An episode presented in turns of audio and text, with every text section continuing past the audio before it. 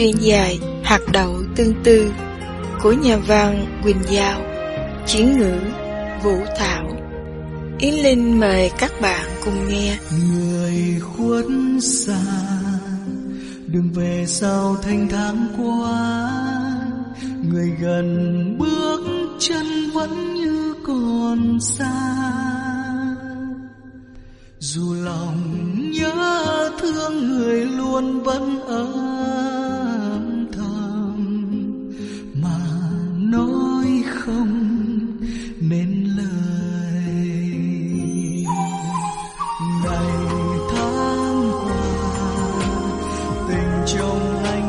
Dấu.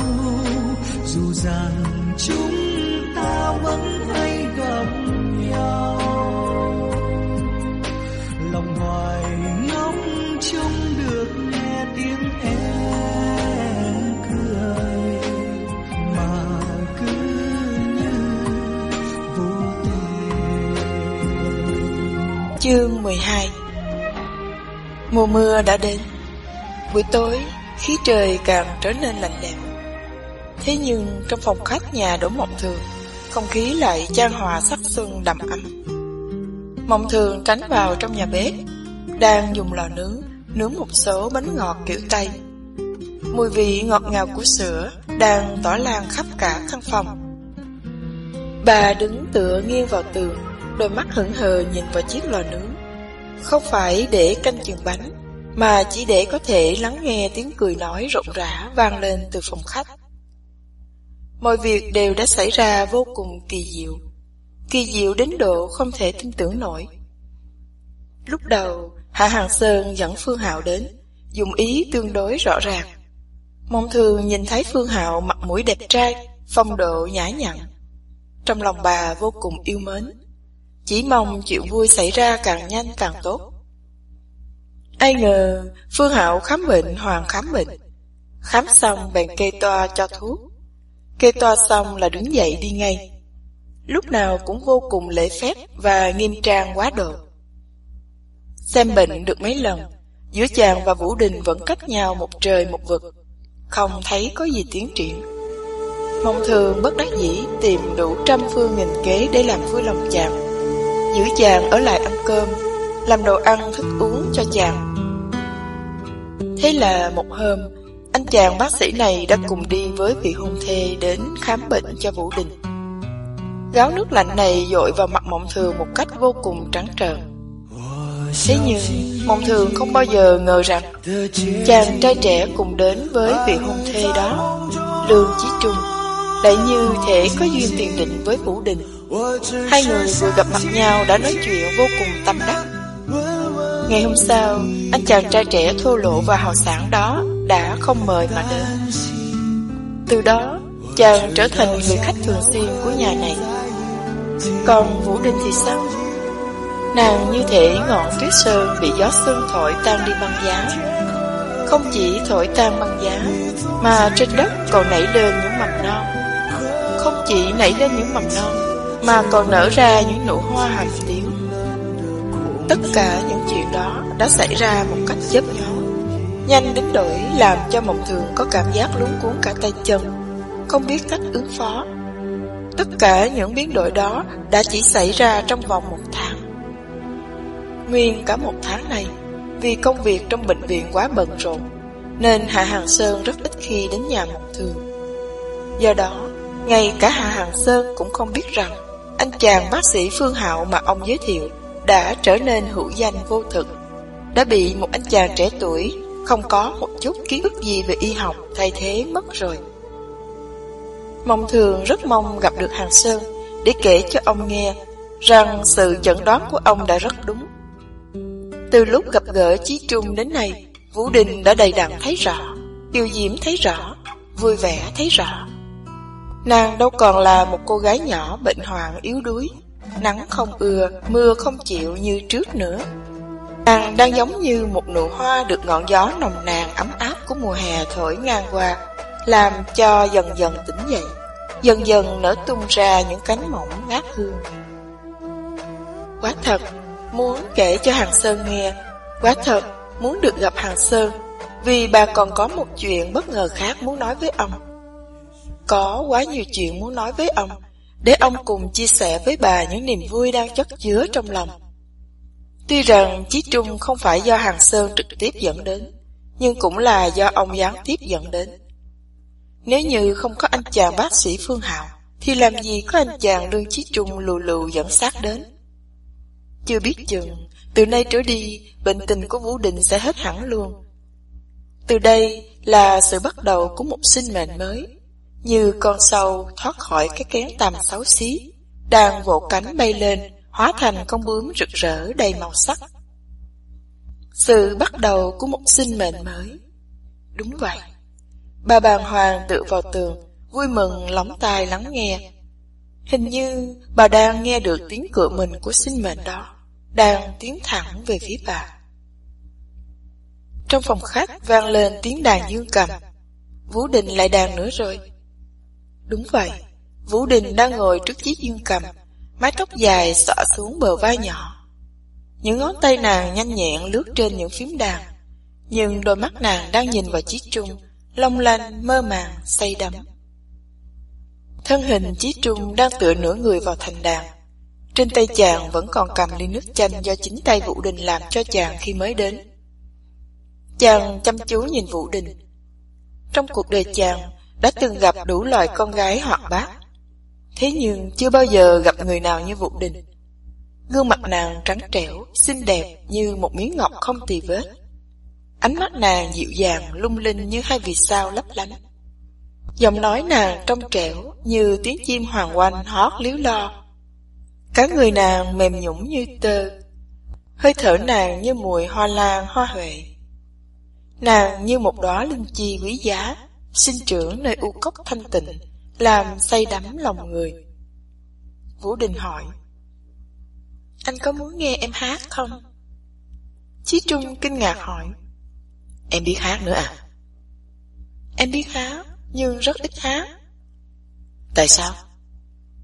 Nàng thở ra một hơi dài, giọng nàng rõ ràng, uyển chuyển, thẳng thắn, tự nhiên, không có một chút giả vờ kiểu cách. Khi chưa gặp anh, em chỉ hát cho mẹ nghe. Bây giờ gặp anh rồi, em có thể hát cho anh nghe. Tại vì... Tại vì... Em... em rất thích, rất thích anh. Chí Trung không kèm được sự rung động của con tim. Chưa bao giờ chàng gặp người con gái nào thẳng thắn như nàng. Nếu như nàng là một cô gái tính tình ngổ ngáo, câu nói đó sẽ làm cho chàng cảm thấy nực cười. Nếu như nàng là một người con gái hời hợt, câu nói đó sẽ làm cho chàng cảm thấy nàng giả dối. Thế nhưng, trên khuôn mặt trắng trẻo xinh đẹp đó, như thể không nhuốm chút bụi trần, thanh tào thoát tục, lại nói ra bằng cả một tấm lòng thành thật, thẳng thắn, làm cho trái tim chàng không thể không cảm thấy phơi phới hân hoan. Nàng đàn lên một loạt những âm thanh thật tuyệt diệu, lại nói nhỏ một câu. Em hát bài này cho anh. Nàng bắt đầu cất tiếng hát. Từ lúc gặp gỡ cùng anh, không còn biết gì buồn khổ, cười vui ca hát vì ai, chỉ vì đời sống có anh. Đêm qua gió nhẹ rì rào, như lời thì thầm tâm sự. Mình em tựa cửa vì ai Chỉ vì mong nhớ đến anh Sáng nay giọt mưa tí tách Dội đi một khoảng lặng yên Đêm nay thao thức vì ai Chỉ vì náo nước mong anh. Như này đèn đêm mờ ảo Một đời bóng nhỏ lung linh Đầy lòng hoang ca vì ai Chỉ vì trước mắt có anh. Nàng say sưa hát Lời hát rõ ràng, thanh âm ngọt liệm, ánh mắt sáng ngời. Chí Trung nhìn nàng chăm chú, nghe đến ngẩn ngơ. Nàng vừa đàn vừa hát, lặp đi lặp lại, một lần rồi một lần. Đôi mắt to đen của nàng mở ra lặng lẽ, đôi con người đen tuyền lóng lánh, nhìn chàng không chớp. Cái nhìn đó của nàng làm cho trái tim chàng run rẩy, đầu óc chàng quay cuồng, tư tưởng chàng mơ hồ, Hình như nàng đang chìm đắm trong dòng âm thanh dịu dàng thanh thoát đó. Chìm đắm trong nghìn mối tơ vương quấn quýt nhẹ nhàng đó. Nàng cứ đàn mãi không ngừng, Hát mãi không ngừng. Nàng hát đến mê đắm, Chàng nghe đến mê đắm. Khi nàng hát đến cầu, Đầy lòng hoang ca vì anh. Chỉ vì trước mắt có anh. Lần thứ năm, Chí Trung không dừng được. Chàng đưa tay ra, Nắm lấy bàn tay nhỏ nhắn Đang nhảy múa trên những phím đàn của nàng. Những ngón tay nàng Bị những phím đàn lạnh lẽo Làm cho lạnh như băng. Chàng đưa bàn tay đó lên môi mình, Dùng nhiệt độ của đôi môi Làm cho ấm áp lên. Nhưng ánh mắt chàng vẫn nhìn nàng chăm chú. Thế là Nàng không thốt lên được một lời nào, Lặng lẽ ngã người vào lòng chàng. Chàng ôm chặt nàng vào lòng, Dùng đôi môi mình đặt lên đôi môi nàng. Nàng hưởng ứng lại một cách vụng về. Răng họ chạm vào nhau cuốn quýt. Trái tim chàng được sự vui mừng tràn ngập, Được niềm hoang lạc đông đầy, Được sự thương xót Và bất ngờ làm cho kinh động. Chàng ôm đầu nàng tự sát vào vai mình, Hỏi nhỏ bên tai nàng, Chưa bao giờ có ai hôn em sao, nhỏ ngốc? Nàng run rẩy thở dài, Mẹ có hôn. Chàng mỉm cười, Chàng nhỏ giọng nói Âm thanh tràn đầy thương xót và dấu yêu.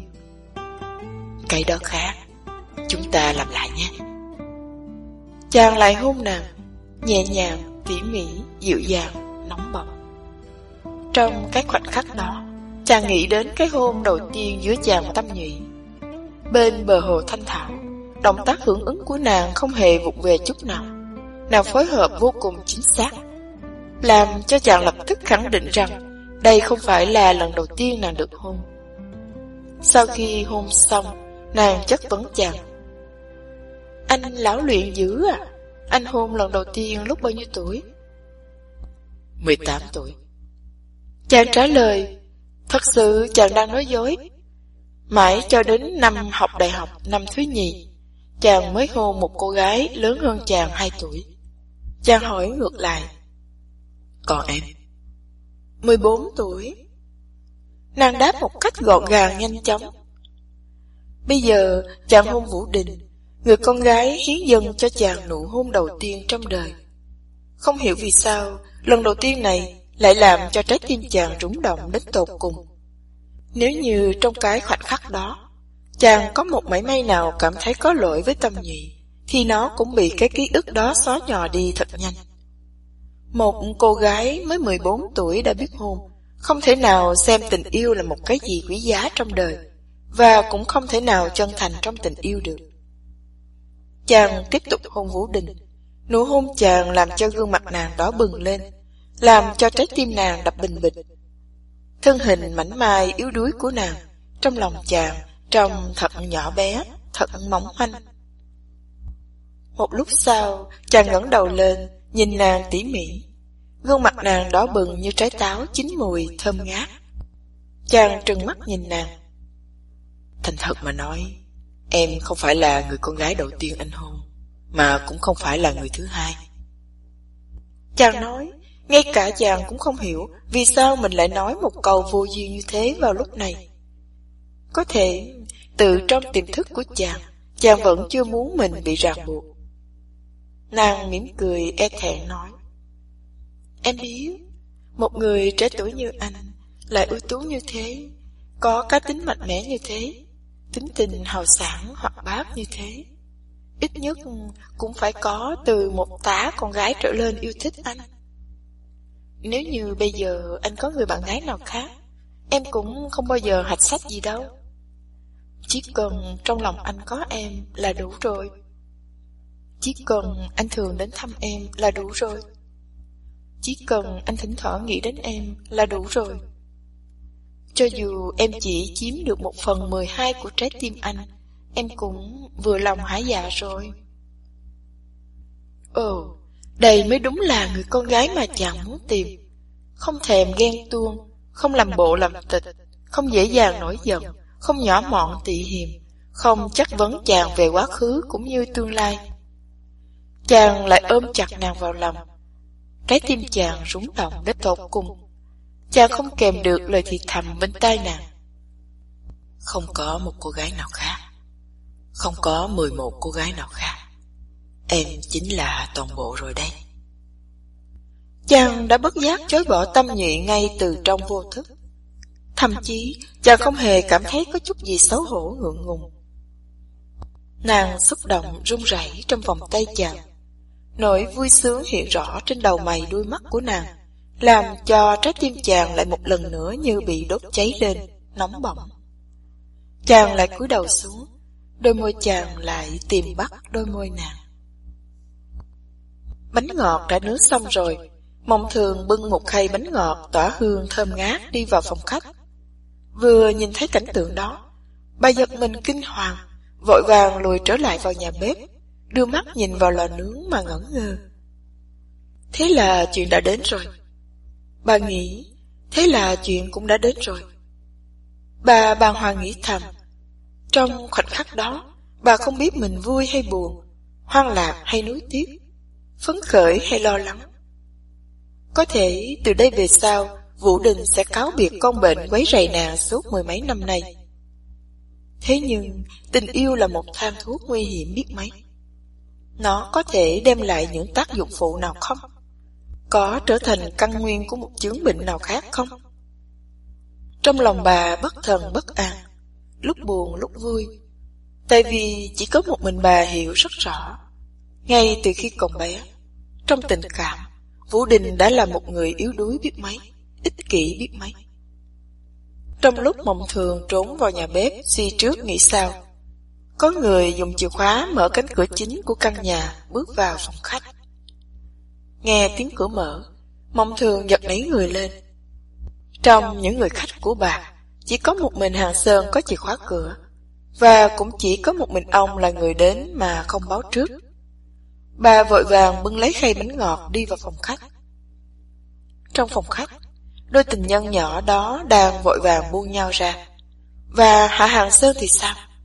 Hạ Hàng Sơn đứng ở đó, bị kính tượng nhìn thấy trước mắt, làm cho kinh hoàng ngơ ngẩn. Ông gần như không tin ở đôi mắt của mình.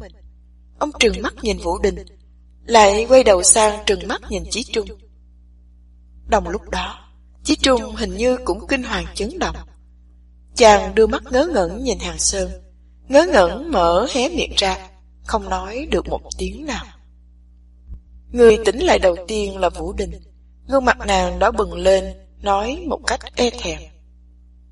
Ô, bác Sơn, để con giới thiệu với bác, đây là Lương Chí Trung. Anh ấy là... Nàng đã thay đổi cách xưng hô với Hàng Sơn từ lâu, từ bác sĩ Sơn ra thành bác Sơn từ cháu ra thành con. Cuối cùng Hàng Sơn cũng tỉnh dậy. Ông đưa tay khoát khoát về phía Vũ Đình. Đôi mắt vẫn không rời khỏi Chí Trung. Bây giờ ánh mắt đó đã trở thành tương đối nghiêm khắc. Bác có biết hắn. Bác quyền hắn đã mấy năm rồi. hú Đình mỉm cười nói. Ồ, đúng rồi. Anh ấy là bạn của bác sĩ Phương Hạo. Dĩ nhiên là bác có thể quen biết với anh ấy. Nàng quay đầu sang Chí Trung, nụ cười nàng càng thêm ngọt ngào hơn nữa. Chí Trung, em chưa nói cho anh biết, bác sĩ Phương Hạo là do bác Sơn giới thiệu cho em đó. Ừ, lúc đầu bác Sơn là bác sĩ của em. Hình như Chí Trung không hề nghe những lời của Vũ Đình nói, mà cho dù có nghe, chàng cũng không hề biết rõ ràng mối quan hệ trong đó. Chàng đã bị sự xuất hiện của Hà Hằng Sơn làm cho kinh hoàng chấn động. Bị sự gặp gỡ bất ngờ này làm cho ngẩn ngơ Chàng không bao giờ ngờ rằng Hà Hằng Sơn lại đột ngột xuất hiện trong gia đình này mà lại chứng kiến ngay cảnh tượng thân mật của chàng và Vũ Đình mới chết chứ Bây giờ dưới ánh mắt lạnh lẽo gần như trách móc của hàng Sơn Chàng cảm thấy rụt rè bất an Chàng cảm thấy ngượng ngập và lúng cuốn Cảm thấy rất khó mà tìm lời giải thích cho loại người cổ lỗ sĩ như Hàng Sơn hiểu về mình Đồng thời, chàng cũng không muốn giải thích. Thế là chàng đứng chết trơn ở đó, ngớ ngẩn nhìn Hàng Sơn. Mong thường nhìn nhìn Hàng Sơn, lại nhìn nhìn Chí Trung. Bà lập tức cảm nhận được ngay giữa hai người này phải có một mối quan hệ sâu xa nào đó. Bà lập tức tiến lên phía trước, để khay bánh thơm phức lên bàn. ngẩng đầu lên, dùng giọng nói tràn đầy sự phấn khởi và vui vẻ, cao giọng kêu lên. Hàng Sơn, Vũ Đình, Chí Trung, mọi người đều đến đây ăn bánh đi đã. Bánh mới vừa nướng xong còn nóng hổi đây, ăn thử xem có ngon không. Chí Trung lắc mạnh đầu, chàng bắt đầu tỉnh táo lại một chút. Ý niệm đầu tiên thoáng qua óc chàng là kệ cha nó. Dù sao thì mình và Tâm Nhị cũng đã coi như xong rồi. Dù sao thì mình cũng đã bị ông ta bắt gặp quả thang rồi. Dù sao thì mình và Tâm Nhị cũng chưa đến hôn với nhau mà. Dù sao chàng cũng chẳng hề nợ nhà họ hạ điều gì. Nghĩ như thế, những sự ngượng ngập trong lòng chàng biến tan đi. Sự bất an cũng bay qua cửa sổ đi mất. Chàng nhún nhún vai, trong bộ vó chàng lại đầy nét bất cần và vui tươi trở lại như cũ. Chàng bước tới trước mấy bước, tỉnh táo cúi đầu chào Hạ hàng Sơn và nói Chào bác Sơn, không ngờ bác cũng quen với Vũ Đình. Chàng chú ý đến chiếc chìa khóa trên tay ông và nói tiếp thì ra bác và dì Mộng Thường làm bạn lâu năm rồi đấy à? Chàng nói, bất giác đưa mắt nhìn sang Mộng Thường, trong lòng chàng dậy lên một thoáng mơ hồ. Hàng Sơn giật mình rúng động. Lúc này mới nghĩ ra sự xuất hiện của mình quá tùy tiện, quá tự nhiên, giống như một người chủ gia đình trở về nhà của chính mình. Ngó bộ, cái bí mật này khó thể nào giữ được lâu nữa rồi. Trong lòng ông bất giác thoáng qua cả trăm thứ ý niệm. Bây giờ, đến lượt ông cảm thấy bất an, đến lượt ông cảm thấy ngượng ngập. Ông cất chiếc chìa khóa vào túi, lại đưa mắt nhìn Chí Trung một cái thật sâu. Ông cố gắng dằn đi sự bất mãn và bất an trong lòng. Giọng của ông gần như thật bình lặng. Ông hỏi. Chí Trung, cháu quen Vũ Đình bao lâu rồi? Chí Trung quay đầu lại nhìn Vũ Đình, chàng hỏi nàng. Vũ Đình, anh quen em bao lâu rồi? Nét đỏ bừng trên gương mặt của Vũ Đình vẫn chưa tan đi. Giọng nói của nàng nhẹ nhàng như mơ. Hôm đó là ngày 20 tháng 10.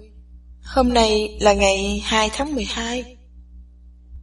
Đôi mắt của Hà Sơn đảo một vòng, trong lòng thầm tính ngày. Ông ngồi xuống chiếc ghế salon, đón lấy chung trà nóng từ tay mộng thường. Giọng ông trầm thấp và có vẻ buồn bã. Ồ, mới có hơn một tháng. Người trẻ tuổi bây giờ cái gì cũng nhanh, bắt đầu nhanh, kết thúc cũng nhanh. Thay đổi lại càng nhanh hơn nữa.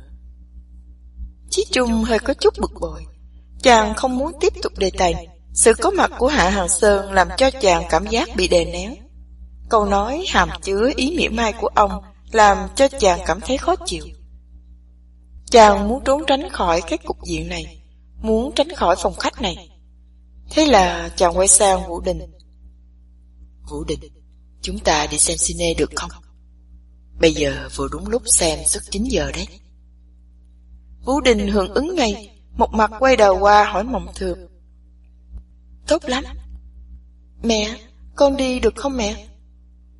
Mộng Thường gật gật đầu nói. Con mặc thêm áo vào, đừng để bị lạnh là được rồi. Dạ. Vũ Đình vui mừng lên tiếng, nàng quay sang nhìn Chí Trung hỏi. Chúng ta đi xem phim gì vậy anh?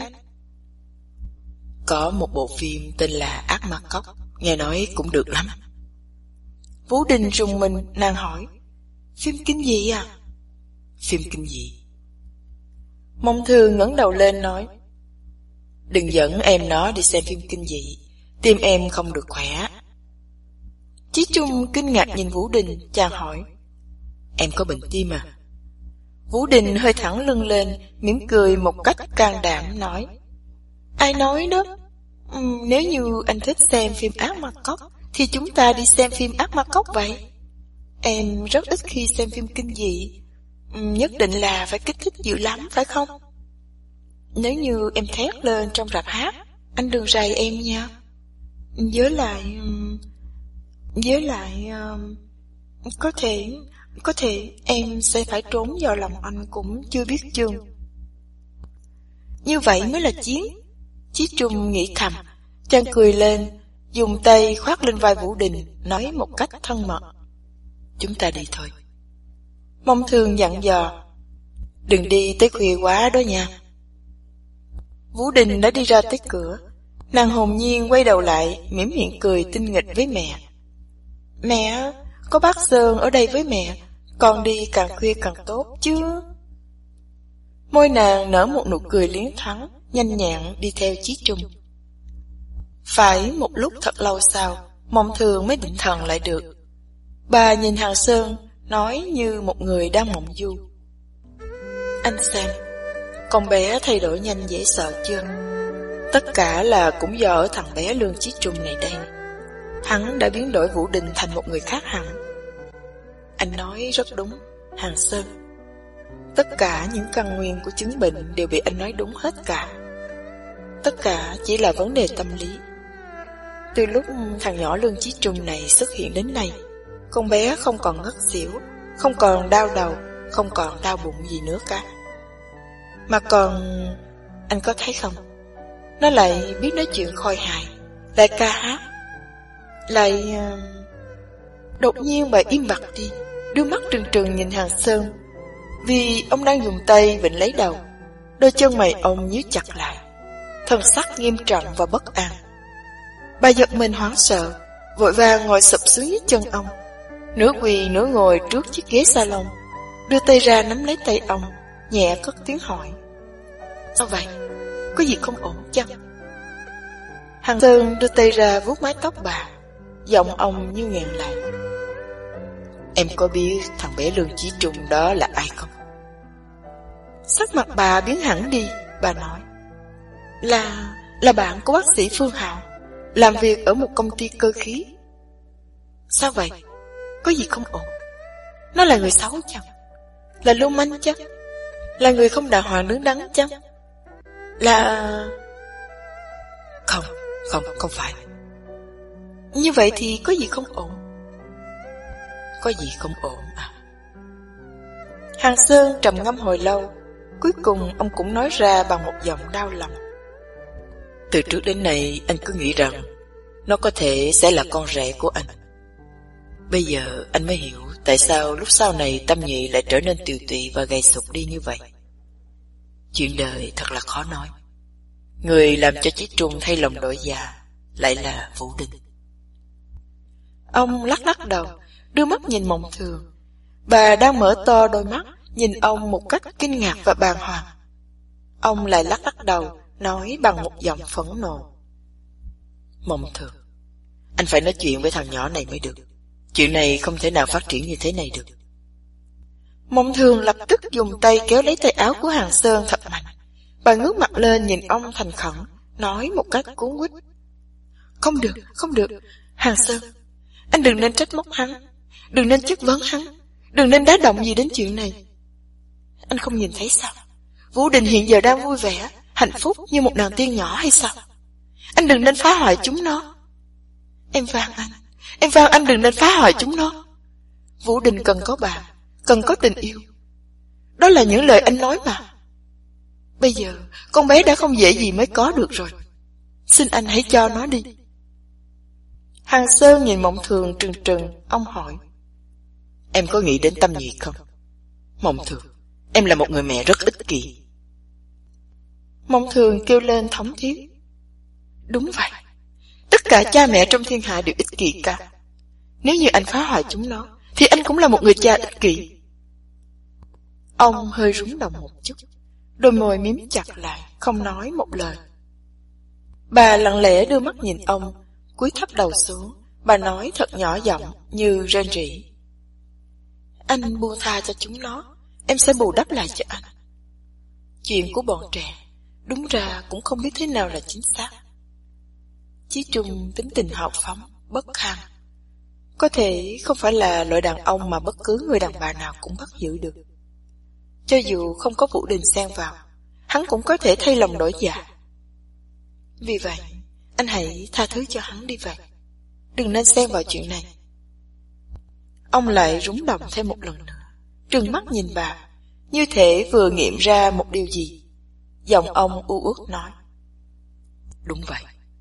Làm sao anh có thể trách mắng bọn trẻ thay lòng đổi dạ cho được?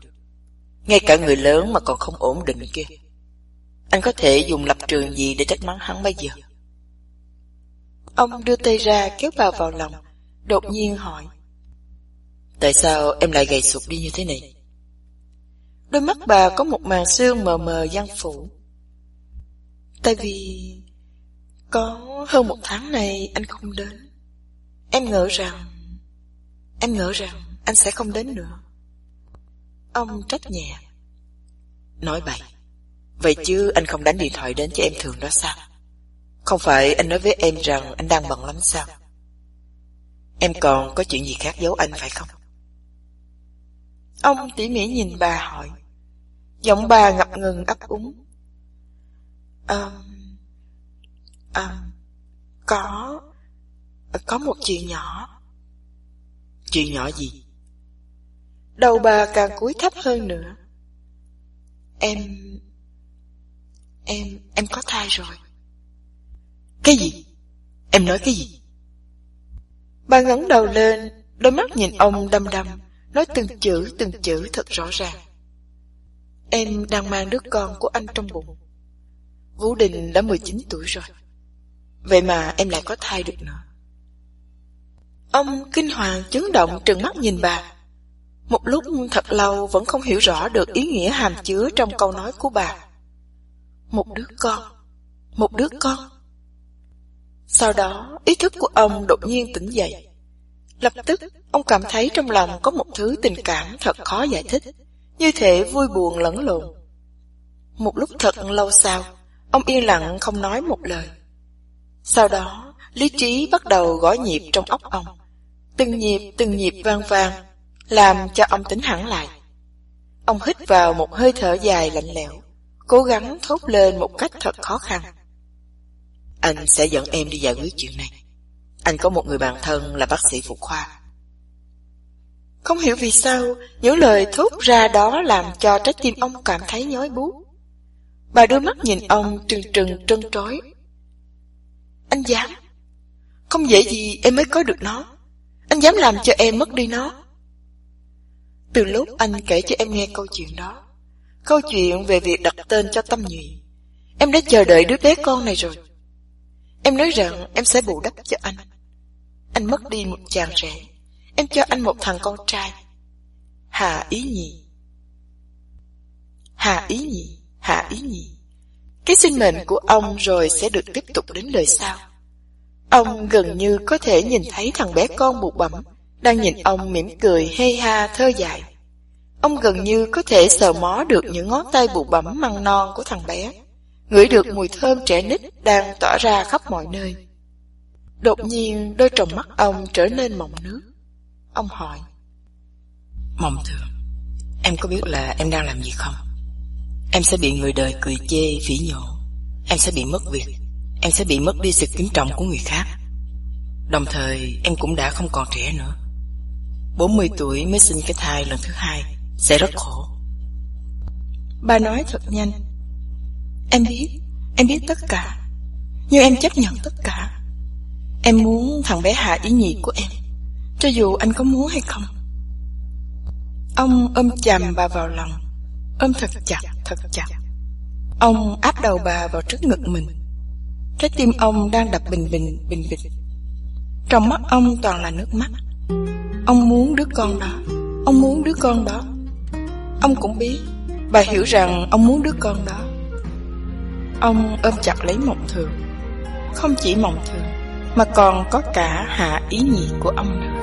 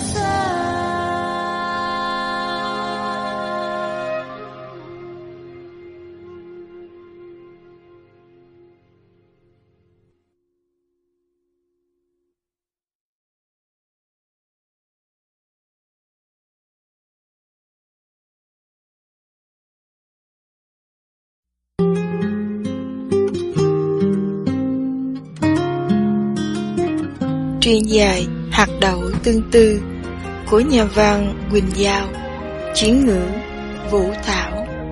Yến Linh mời các bạn cùng nghe.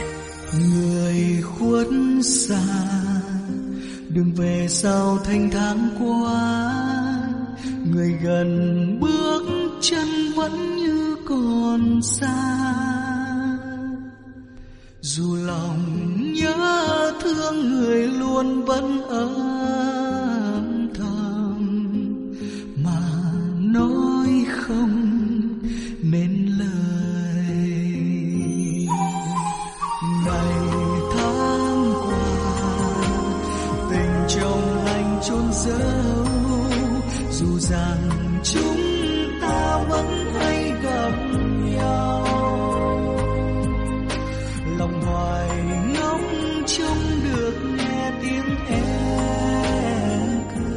2013 Đó là một ngày đẹp trời từ lúc vào đông đến nay.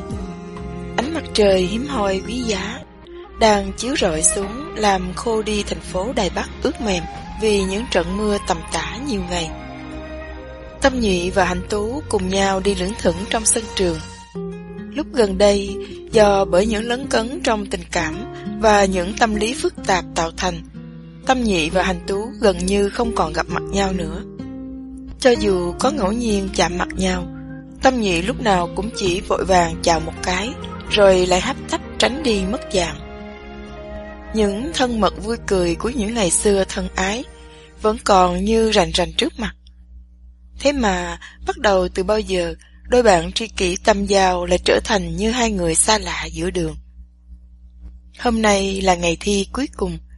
Hạnh Tú canh đúng giờ tâm nhị vừa thi xong, đứng ở trước giảng đường chặn ngay nàng lại. Không để cho tâm nhị nói gì, nàng kéo tuột tâm nhị đi qua phía sân trường. Cả hai lại tản bộ bên hàng cây đổ quyên, phía dưới cây hồng đậu to lớn ngày nào. Cùng nhau đi trước cây thạch lụ đã rụng hết lá.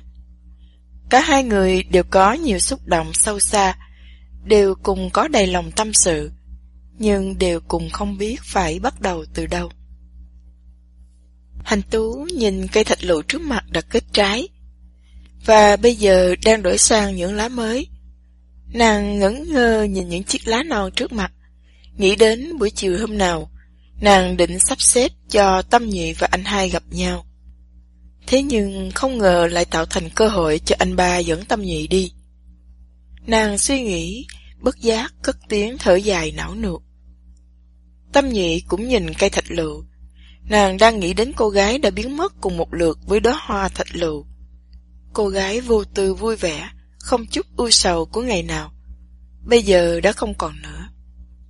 Thế là nàng cũng thở ra một hơi dài não nuột. Cả hai người cùng đồng lúc phát ra tiếng thở dài não nuột. Cả hai đều cùng bất giác đưa mắt nhìn nhau. Sau đó, tình bạn lại dâng lên từ đáy mắt của cả hai. Sau đó, một nụ cười thật nhẹ cùng từ từ tỏa lan ra trên đôi môi của hai người. Sau đó, hành tú chụp ngay lấy cánh tay của tâm nhị, thành khẩn và sôi nổi kêu lên. Tâm nhị, tao chưa bao giờ có lỗi với mi. Chúng ta làm lành đi nhé.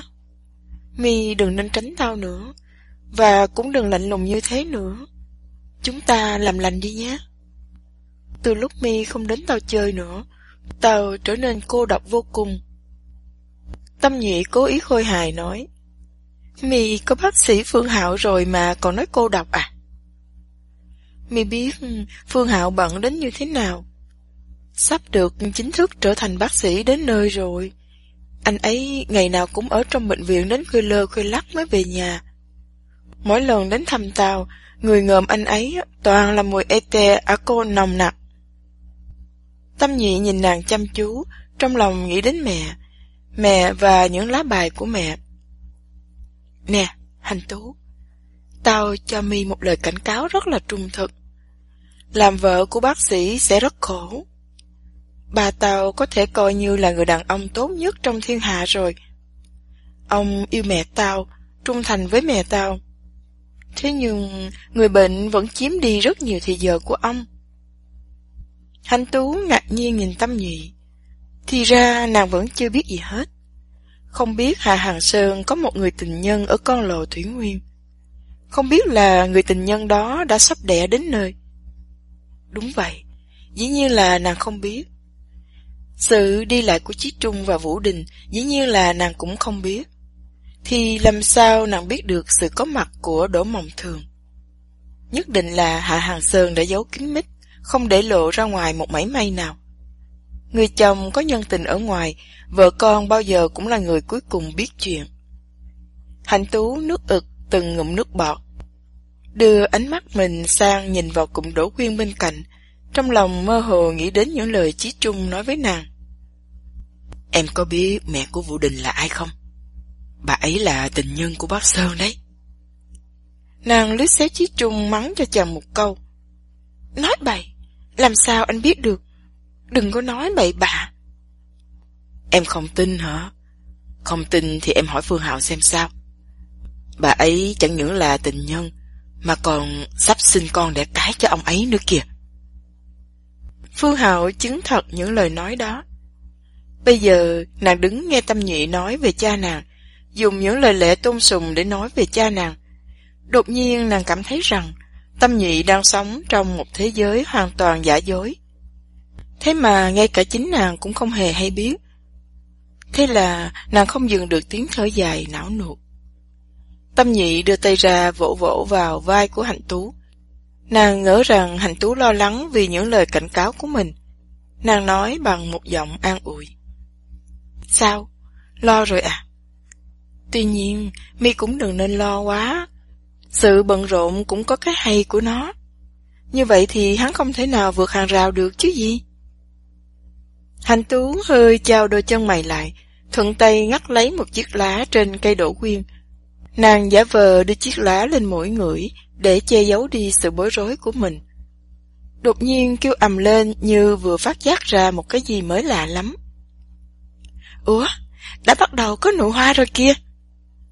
Tâm nhị nói, dĩ nhiên là phải có nụ hoa rồi. Mi không nhớ, mỗi năm vào lúc sắp nghỉ mùa đông, hoa đổ quyên đều nở hết hay sao? Hoa đổ quyên ở Đài Loan nở sớm dễ sợ luôn. Ừm. Hành tú đưa mắt nhìn tâm nhị ra chiều suy nghĩ. Tâm trí nàng đang bồng bềnh phiêu dạt. Hôm nay đón tâm nhị để dẫn ra đây, nàng vốn có một dụng ý đặc biệt. Lần trước, vào lúc hoa thạch lụ vừa mới nở, lần này hoa đổ quyên cũng vừa chớm nở. Không biết cái nụ hoa trước mặt này của mình sẽ lọt vào tay ai đây? Tâm nhị đưa tay đẩy nàng một cái, mỉm cười nói. Ê, con nhỏ này, hôm nay mi làm sao vậy? Chẳng lẽ mi lôi tàu ra đây để nói chuyện về hoa đổ quyên à? Tại sao mi cứ nhìn giáo giác thế này? Tâm tư giật giờ thế kia. Ê, chứ bộ mi cãi nhau với Phương Hạo à? Nếu như Phương Hạo có bắt nạt mi, mi cứ nói cho tao nghe. Tao sẽ nói bà tao chỉnh hắn lại cho mi. Hành Tú vội vàng nói. Không có, không có. Tao với Phương Hạo yên ổn lắm. Tao tìm mi là để nói cho mi nghe một việc. Việc gì? Mẹ tao rất nhớ mi. Bà tao cũng mong mi. Còn... Còn anh hai tao bảo tao hỏi thăm mi. Sắc mặt của tâm nhụy trong thoáng chốc trở nên trắng bệch. Nàng tiếp lời bằng một giọng lạnh như băng. Mi không hề nhắc đến anh ba Mi. Chúng ta không cần phải tránh nói về anh ấy. Tao đoán nhất định là anh ta sống một cách vui vẻ thoải mái lắm, phải không? Và anh ta chắc cũng đã có bạn gái mới rồi, phải không? Gương mặt của hành tú đỏ gất lên, nàng nhìn tâm nhị thật sâu, thật sâu cất tiếng rụt rè hỏi. Mi... Uh, mi còn... còn yêu anh ấy à? Đôi mắt của tâm nhụy té cả lửa. Tao yêu anh ta?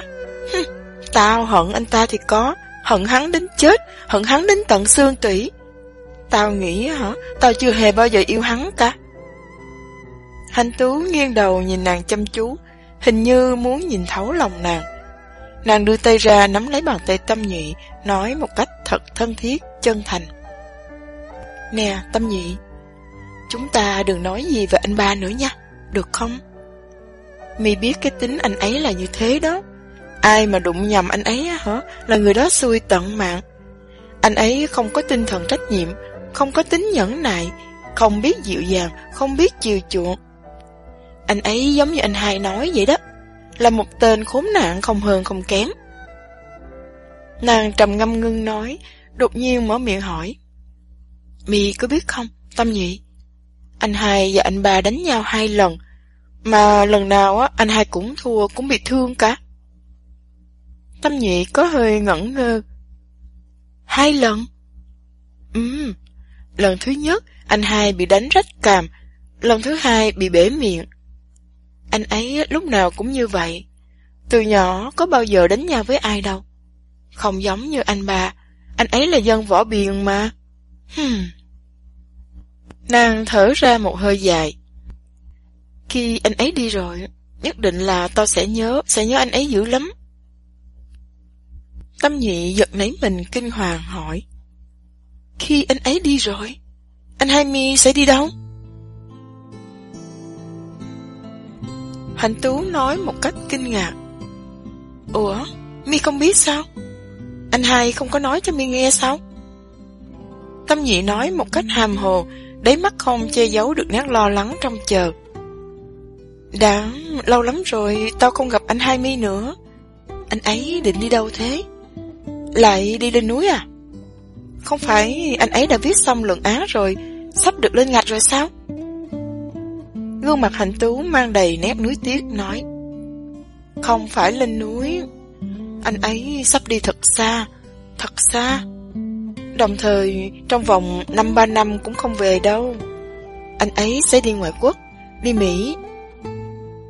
Tâm nhị như bị ai dán cho một búa vào đầu. Đầu óc nàng như bị một tiếng nổ tung lên kinh hoàng. Tâm tình nàng trở nên rối loạn.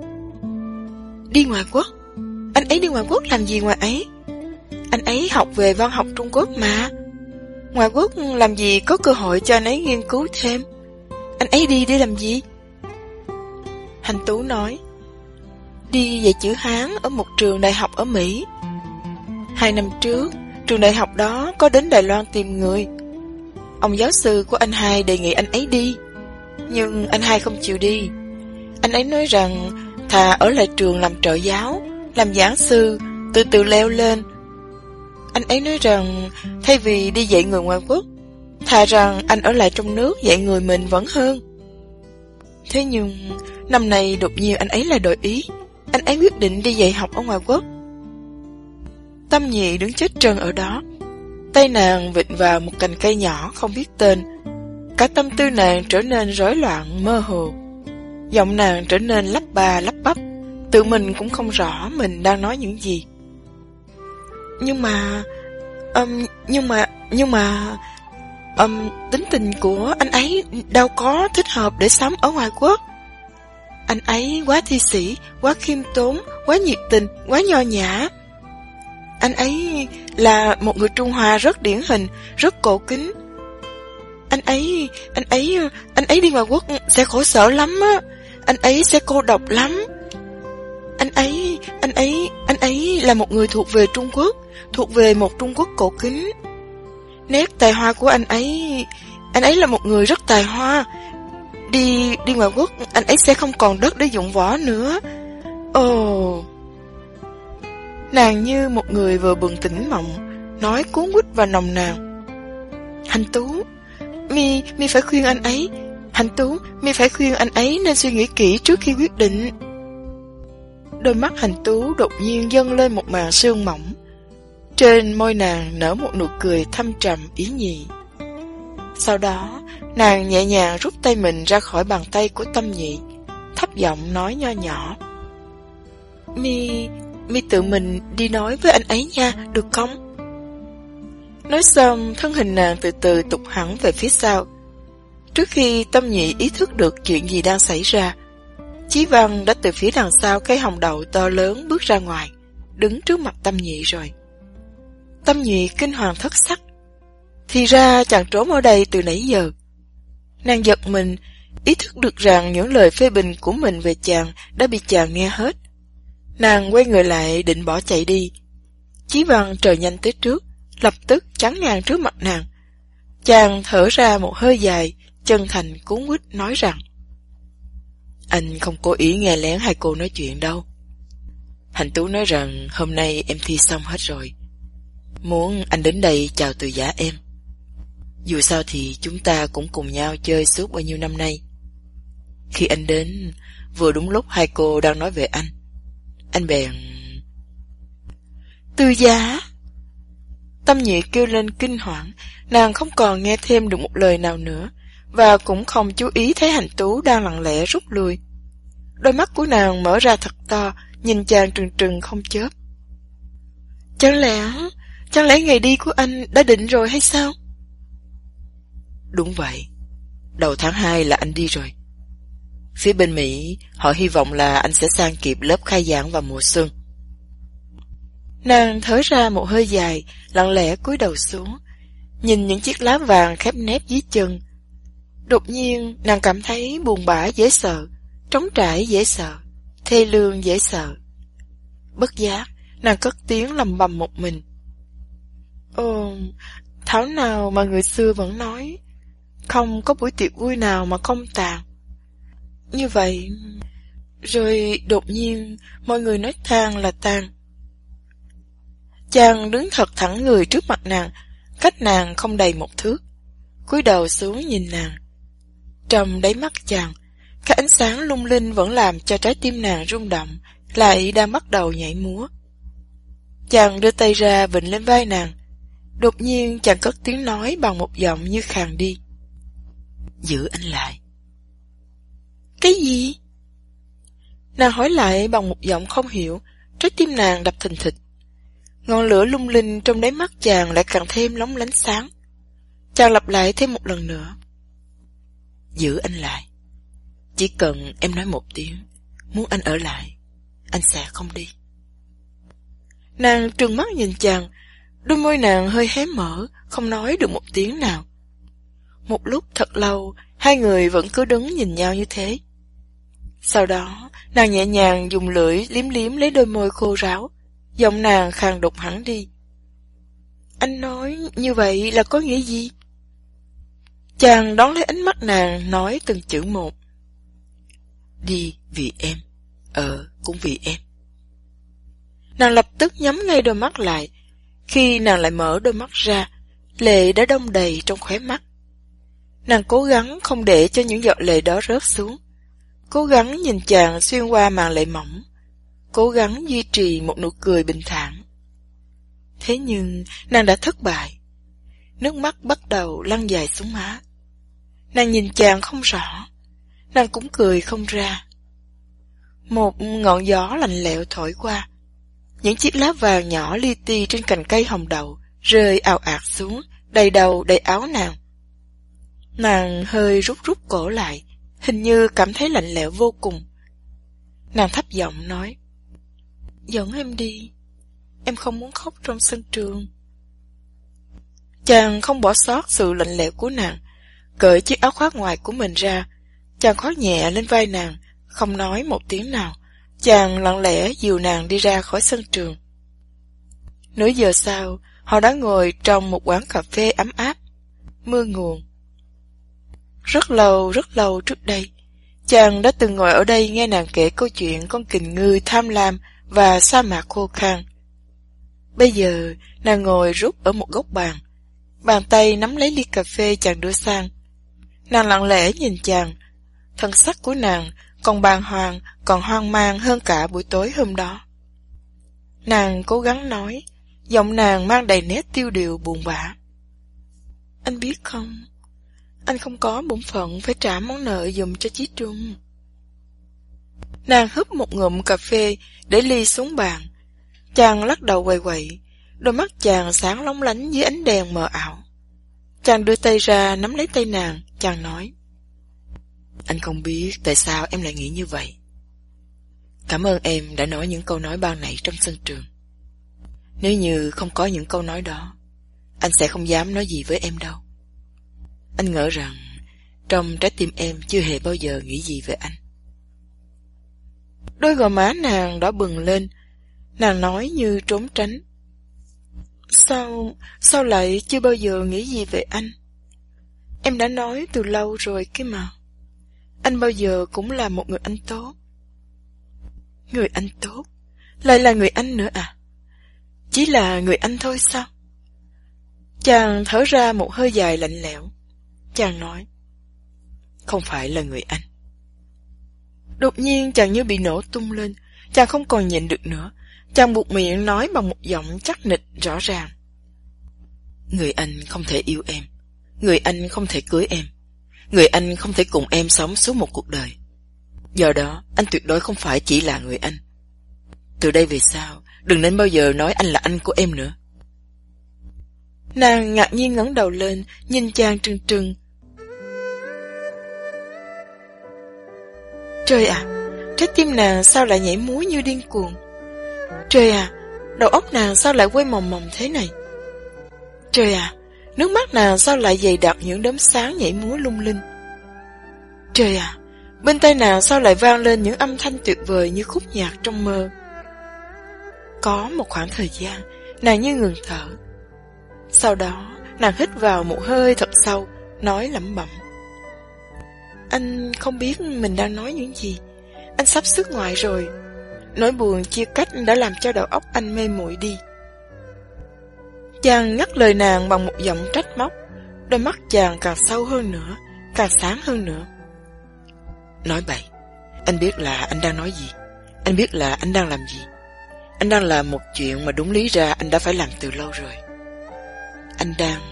Anh đang cầu hôn với em. Ồ... Nàng phát ra tiếng kêu nho nhỏ, quảng hốt và kinh hoàng.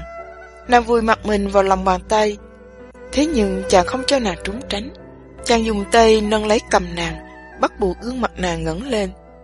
Chàng nhìn nàng trân trối, hỏi dồn dập. Sao? Trả lời anh đi. Nếu như anh có hy vọng, anh sẽ ở lại Đài Loan, chờ đến khi em ra trường. Nếu như anh không có hy vọng, anh sẽ đi ngay. Nàng không thở được nữa, nàng không di động được nữa, không nói chuyện được nữa. Sau đó, trong óc của nàng, cái bánh xe tư tưởng bắt đầu chuyển động, quay vùng vụt như chiếc quạt gió dưới cơn giông bão. Chàng đang cầu hôn với nàng, chàng đang cầu hôn với nàng. Thế nhưng, có cái gì đó không ổn, có cái gì đó không được. Có một cái bóng đen ám ảnh, đáng sợ nào đó, đang nằm trắng ngay trước mặt nàng. Nàng rung lên, nàng cảm thấy cả người mình đang rung lên như cây sấy. Giọng nàng như vùng vẫy. Em đã từng nói rồi, em không bao giờ mang họ nhà anh. Đó là những lời em nói với Chi Trung. Chàng cất tiếng nói. Đột nhiên đôi chân mày chàng trao lại, thật chặt, thật chặt. Chàng cũng đang cảm thấy sợ hãi. Chàng cũng đã nhìn thấy cái bóng đen ám ảnh đó rồi. Bàn tay nắm lấy cầm nàng của chàng bỗng trở nên lạnh như băng. Xin em đừng nên đem anh và Chí Trung trộn lẫn vào nhau. Nếu như trong lòng em lúc nào cũng không nguôi được, không quên được hình bóng của Chí Trung, thì anh sẽ không bao giờ miễn cưỡng em. Trước khi em trả lời anh, xin em hãy suy nghĩ cho kỹ. Anh không muốn làm một món đồ thay thế Chí Trung. Âm thanh chàng trở nên cứng nhắc. Chàng rút bàn tay mình lại, đốt lên một điếu thuốc, phà ra một hơi khói dày đặc. Món đồ thay thế chí trung. Câu nói đó như một lưỡi dao nhọn liễu, đâm xốt vào trái tim nàng, làm nàng đau đớn, làm nàng quay quắt. Món đồ thay thế chí trung. Trong lòng nàng đột nhiên dấy lên một ngọn lửa giận dữ. Chí trung là cái gì? Chí trung bỏ rơi nàng, thế mà nàng lại còn đi chọn một người có quan hệ mật thiết với Chí trung. Bây giờ, ngay cả chàng cũng nói rằng không muốn trở thành món đồ thay thế Chí Trung. Đủ thấy chàng không có cách gì thoát khỏi cái bóng đen ám ảnh của Chí Trung. Như vậy, Chí Trung thì sao? Nàng trong trái tim của Chí Trung lại là như thế nào? Cô ta bị mình bỏ rơi rồi, nên đành phải lấy anh mình thôi. Lấy Chí Văn. Sau đó cùng sinh hoạt dưới một mái gia đình với Chí Trung. Trên cõi đời này, còn có chuyện nào hoang đường hơn chuyện này nữa không? Trên cõi đời này, còn có chuyện nào ngượng ngập hơn chuyện này nữa không? Chiếc lưng của nàng thẳng cứng lên, nàng gần như có thể nhìn thấy ánh mắt chế giễu của Chiếc Trung, nghe được giọng nói chăm biếm của chàng vang vang trong óc. Hừm, ngoài người họ lương chúng ta, sẽ không có một người nào khác muốn lấy cô ta đâu. Lại còn cứng miệng nói phách cái nỗi gì. Không mang họ của nhà ta, cô ta còn có thể mang được họ của nhà ai bây giờ? Nàng hít vào một hơi thở dài lạnh lẽo, cảm thấy cả người mình như bị chìm đắm vào một vực sâu băng giá, lạnh lẽo đến độ toàn bộ tư tưởng của mình như đông cứng lại. Ngồi bên kia, chàng đang hút thuốc liên miên. Từng ngụm từng ngụm khói dày đặc thổi ra từ miệng chàng. Sự chờ đợi làm cho cả người chàng căng thẳng, làm cho hồn phách chàng bất định. Xuyên qua làn khói mờ ảo, Chàng đang tỉ mỉ, tinh tế quan sát nàng. Chàng không hề bỏ sót một sự biểu lộ nhỏ nào trên gương mặt của nàng. Đôi gò má càng lúc càng trắng bệch đi của nàng. Ánh mắt càng lúc càng trở nên lạnh lẽo của nàng. Đôi môi càng lúc càng như đông cứng của nàng. Cái thần sắc đó làm cho trái tim chàng nhói buốt, rút đào từng sợi thần kinh trong chàng. Nàng không thể quên hắn. Thậm chí, nàng không chịu đựng nổi có việc nhắc nhở hắn. Đột nhiên nàng ngẩng đầu lên, nhìn thẳng vào mắt chàng nói. Em đã suy nghĩ thật rõ ràng rồi. Anh đi đi. Đi Mỹ đi. Em không thể lấy anh. Quả nhiên, chàng trốn ván dùng tay nâng lấy trán. Chàng hút từng ngụm khói thuốc như bất tận.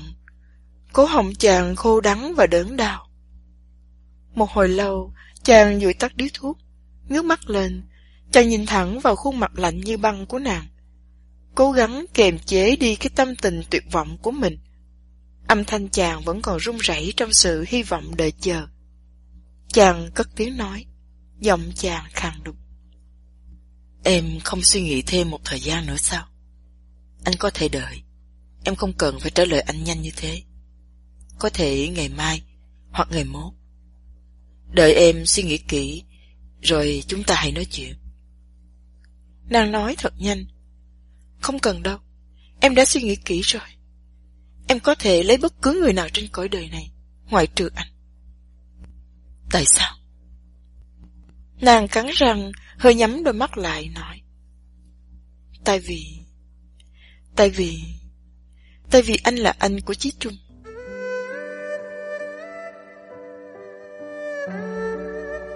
Chàng ngã bật vào nệm ghế phía sau lưng, cõi lòng tan nát. Một lúc thật lâu vẫn im lặng không nói câu nào. Sau đó, chàng lại rút ra một điếu thuốc, bật diêm quẹt lên. Bàn tay chàng run rẩy không nghe theo sự điều khiển. Phải một lúc thật lâu sau, chàng mới đốt được điếu thuốc đó. Cất diêm quẹt vào túi, chàng cố gắng chấn chỉnh lại tinh thần, cố gắng duy trì sự bình thản trong giọng nói của mình. Anh hiểu rồi. Sự thật thì anh đã hiểu từ lâu rồi. Trong lòng em chỉ có Chí Trung. Anh lại làm công việc rất ngớ ngẩn phải không? Cả cuộc đời anh, lúc nào anh cũng sắp xếp công việc một cách lộn xộn rắc rối. Thật sự mà nói, đúng ra anh chỉ muốn gặp để từ giả em. Chỉ muốn nói một tiếng tạm biệt với em. Thế nhưng, khi đứng phía sau gốc cây hồng đầu, anh nghe được những lời nói chuyện giữa em và Hạnh Tú. Anh ngỡ rằng... Anh ngỡ rằng... Đột nhiên chàng ngưng mặt lại, quăng chiếc tàn thuốc vào chiếc gạt trên bàn, thấp giọng tự nguyền rủa mình. Nói những lời quỷ quái này có ích lợi gì? Mình chỉ là một thằng ngốc không biết tự lượng sức mình. Đôi mắt chàng lại ngước lên, đỏ ngầu, Giọng chàng âm ưu uất ngàn Gân cổ chàng căng lên. Chàng nói. Tốt lắm. Em đã từ chối hẳn anh. Em đã trả lời một cách đơn giản và dứt khoát. Em có thể lấy bất cứ một ai khác trên cõi đời này ngoài trừ anh. Tại vì anh là anh của Lương Chí Trung. Anh đã không có cách gì đổi đi cái dòng máu của nhà họ Lương đang lưng lưu trong huyết quản của anh. Anh lại không có cách gì biến mình trở thành Lương Chí Trung. Nếu như anh là Lương Chí Trung, thì em sẽ không cần phải suy nghĩ, đúng không? Nếu như anh là Lương Chí Trung, thì em sẽ không chút do dự, đúng không? Đôi mắt nàng mở ra thật to, thật to. Nghe những lời trách móc phẫn nộ, không lớp lan thứ tự của chàng. Trái tim nàng càng lúc càng đau, đầu óc nàng càng lúc càng căng thẳng. Chàng đang nói những lời quỷ quái gì vậy? Chàng nghĩ rằng nàng cười tuyệt chàng là bởi vì nàng hãy còn yếu chí trung chăng? Chàng nghĩ rằng nàng là một con bé điên khùng dở hơi đang mắc bệnh tương tư chăng? Chàng nghĩ rằng nàng đang trông chờ, đang mong đợi được lấy chí trung chăng? Đột nhiên nàng đứng phát dậy từ chiếc ghế đang ngồi, dợm bước đi ra hướng cửa. Nàng thấp giọng gầm lên. Đủ rồi, em phải đi đây.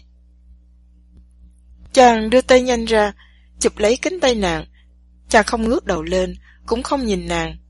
Âm thanh của chàng u uất và bướng bỉnh, thê lương và đau đớn. Chàng nói. Nhận lời lấy anh đi. Cái gì? Nàng kinh hoàng hỏi lại, nghĩ rằng mình đã nghe sai. Sao lại là câu nói này nữa?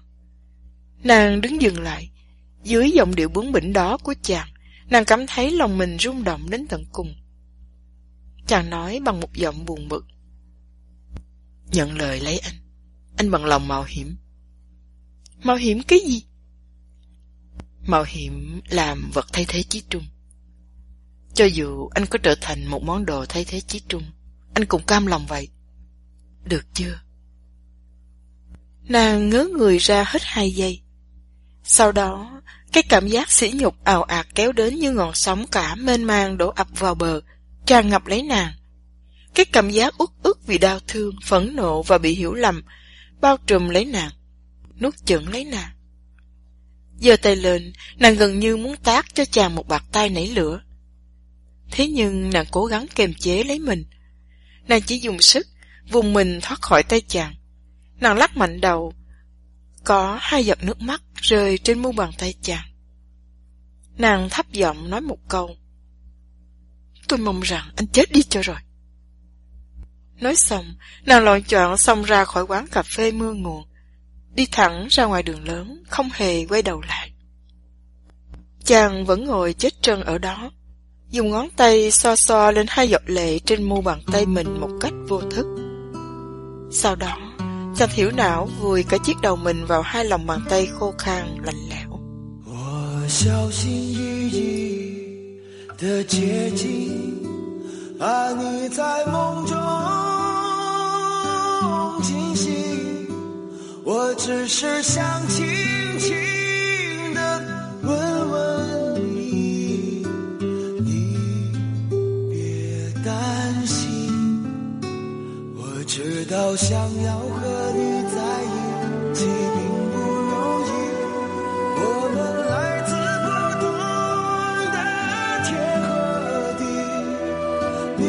总是感觉和我一起是漫无边际晴朗的空虚和配笑意。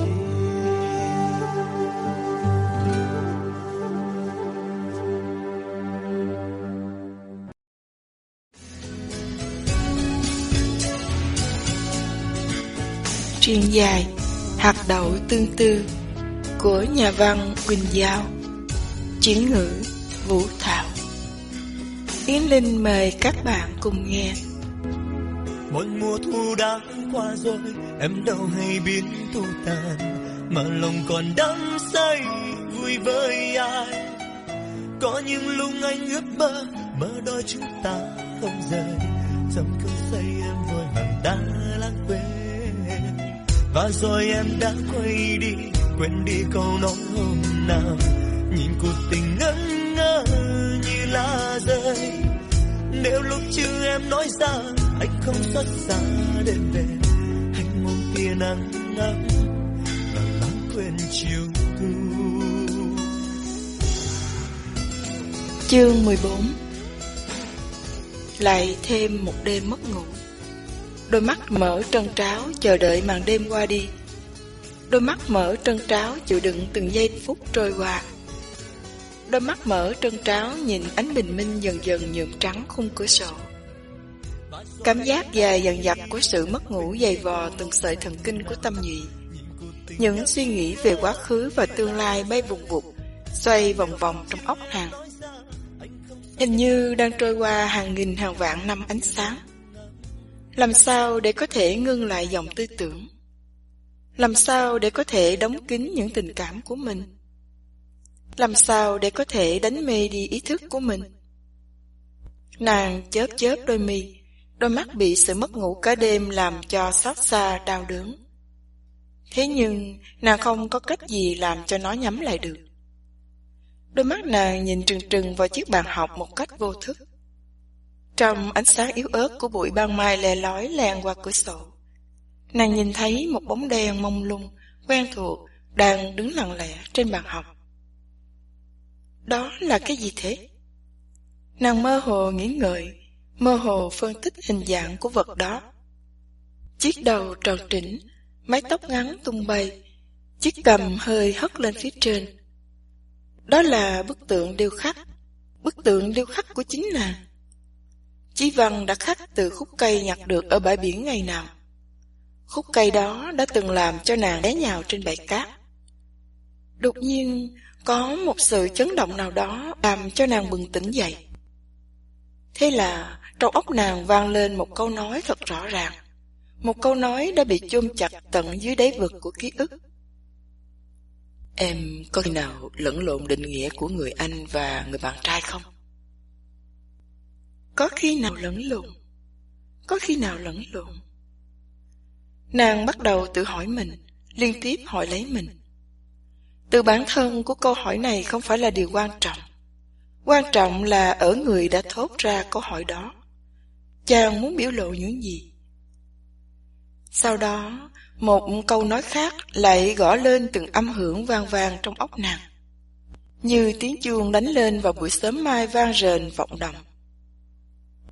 Anh muốn tìm lại cái người đã mất của em. Anh muốn em biết rằng cái cô gái cười vui phóng khoáng trong em quyến rũ biết mấy, dễ thương biết mấy. Câu nói đó vừa mới biến mất, một câu nói khác lại vang lên nếu như em là bạn gái của anh Anh sẽ không bao giờ để cho em rớt một giọt nước mắt Tiếp theo đó là nụ hôn nồng nàn Nụ hôn say đắm Nụ hôn tỉ mỉ, Nụ hôn ngọt liệm đến điên cuồng. Đột nhiên, nàng ngồi bật dậy từ trên giường, Trừng to đôi mắt. Nàng nhìn trừng trừng vào bức tượng gỗ đó, Như nhìn thẳng vào chính mình. Mở miệng ra, Nàng nói lẩm bẩm với bức tượng. Mi điên rồi chăng, hạ tâm nhụy? Mi quả là một đứa ngu si khờ dại. Đúng vậy. Mi quả là một đứa ngu si khờ dại. Chàng đã biểu lộ một lần, Rồi một lần. Dò xét một lần, Rồi một lần. Bày tỏ một lần, Rồi một lần.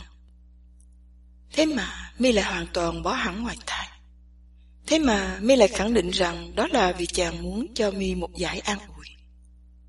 Giải an ủi đủ làm cho chàng vì mi mà ngồi cầm cụi hàng đêm để khắc bức tượng sắp. Giải an ủi đủ làm cho chàng nhớ đến từng nét mặt dáng cười của mi chắc. Sau đó, nàng lại nhớ đến câu chàng mới nói ngày hôm qua. Đi vì em, ở cũng vì em. Trái tim nàng đập từng nhịp điên cuồng, đầu óc nàng bàng hoàng mê muội. Nàng dùng tay vỗ thật mạnh lên trán mình, ngu dại quá đi, hà tâm nhụy, điên khùng quá đi, hà tâm nhụy. Từ đầu chí cuối, chàng đều là người đã yêu mi mà. Hạ tâm nhụy, tại sao lại cự tuyệt chàng? Vì chàng là anh của Lương Chí Trung hay sao? Mi có thật sự yêu Lương Chí Trung chăng? Yêu thật chắc. Trong óc nàng đột nhiên dâng lên một ký ức. Lần đầu tiên đã lâu lắm rồi, Bên bờ hồ thanh thảo đó, nàng đã hiến dâng cho Chí Trung nụ hôn đầu đời con gái. Cho đến nay, nàng vẫn còn nhớ rõ cảm giác của mình lúc ấy. Tim có đập mạnh, nhưng không có cảm giác huyền hoặc, không có cảm giác nhẹ nhàng, phơi phới. Cũng không có cảm giác nóng bỏng, quay cuồng. Không có những si mê, cuồng nhiệt như trong tiểu thuyết đã diễn tả. Nàng rất bình tĩnh, bình tĩnh học cách hôn nhau, bình tĩnh phỏng đoán xem chàng đã từng hôn bao nhiêu người con gái. Hôn xong, câu nàng hỏi chàng cũng không có một chút thi vị nào. Anh lão luyện dữ à? Anh biết hôn lần đầu tiên vào lúc bao nhiêu tuổi? 18 tuổi. Thật là khả ố. Đấy là cảm giác của nàng ngay lúc đó. Vì vậy, khi chàng hỏi ngược lại nàng, nàng đã làm ra vẻ dương dương tự đắc trả lời một câu nói dối. 14 tuổi. Nàng vẫn còn nhớ phản ứng của chàng khi nghe xong ba chữ đó. Chàng làm ra vẻ bất cần. Thế nhưng nàng biết rằng mình đã trả đũa được chàng. Đó là tình yêu cháu. Đó là một cuộc chơi của con trẻ mà thôi. Thủy chung, sự qua lại giữa nàng và Chí Trung cũng giống như một cuộc chơi của hai đứa trẻ. Nàng đã từng thật sự yêu Chí Trung chăng? Tại sao nụ hôn của Chí Văn lại làm cho nàng cảm thấy như cả người mình bị đốt cháy lên cuồn cuộn? Còn Chí Trung lại làm cho nàng ở đó bình tĩnh phân tích thiệt hơn. Nàng ngồi trên giường, hai tay ôm lấy gối. Trong óc nàng, đủ thứ ký ức đang vùng vụt kéo về. Và lẫn lộn trong đám ký ức mênh mang đó là một câu nói vang vang. Mình có khi nào lẫn lộn không? Mình có khi nào lẫn lộn không? Mình có khi nào lẫn lộn không? Giọng nói của Chí Văn lại vang lên chắc nịch. Không phải là người anh. Người anh không thể yêu em. Người anh không thể lấy em. Người anh không thể cùng em chung sống suốt một đời. Do đó, tuyệt đối không phải là anh. Từ đây về sau, đừng bao giờ cho anh là anh của em nữa. Đúng vậy, không phải là anh, không phải là anh. Không phải là anh Trí óc nàng đang kêu lên như điên như cuồng Tiếp theo những ngọn sóng âm thanh vang vang đó là gương mặt của Chí Văn Là ánh mắt làm cho trái tim nàng nhảy múa của Chí Văn. Giọng nói trầm thấp nồng nàn của Chí Văn. Giữ anh lại. Tại sao không giữ chàng lại? Tại sao không giữ chàng lại? Tại sao cười tuyệt chàng? Đồ ngốc ơi Mi đã làm cho chàng nghĩ rằng trong trái tim Mi chỉ biết có Chí Trung. Mi đã làm tổn thương chàng một lần, rồi một lần. Mi đã dùng Chí Trung mà làm cho chàng bị tổn thương.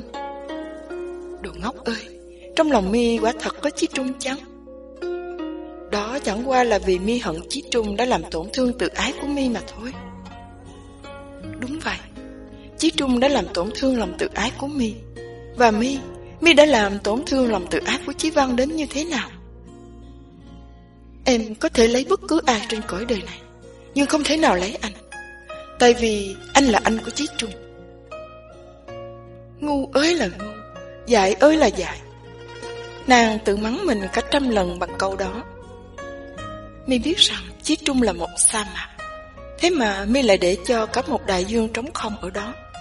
Hoàn toàn làm ngơ trước những lời kêu gọi của làn sóng cả vỗ bờ. Ngu si, khờ dại. Mi là một con kình ngư Một con kình ngư ngu si khờ dại.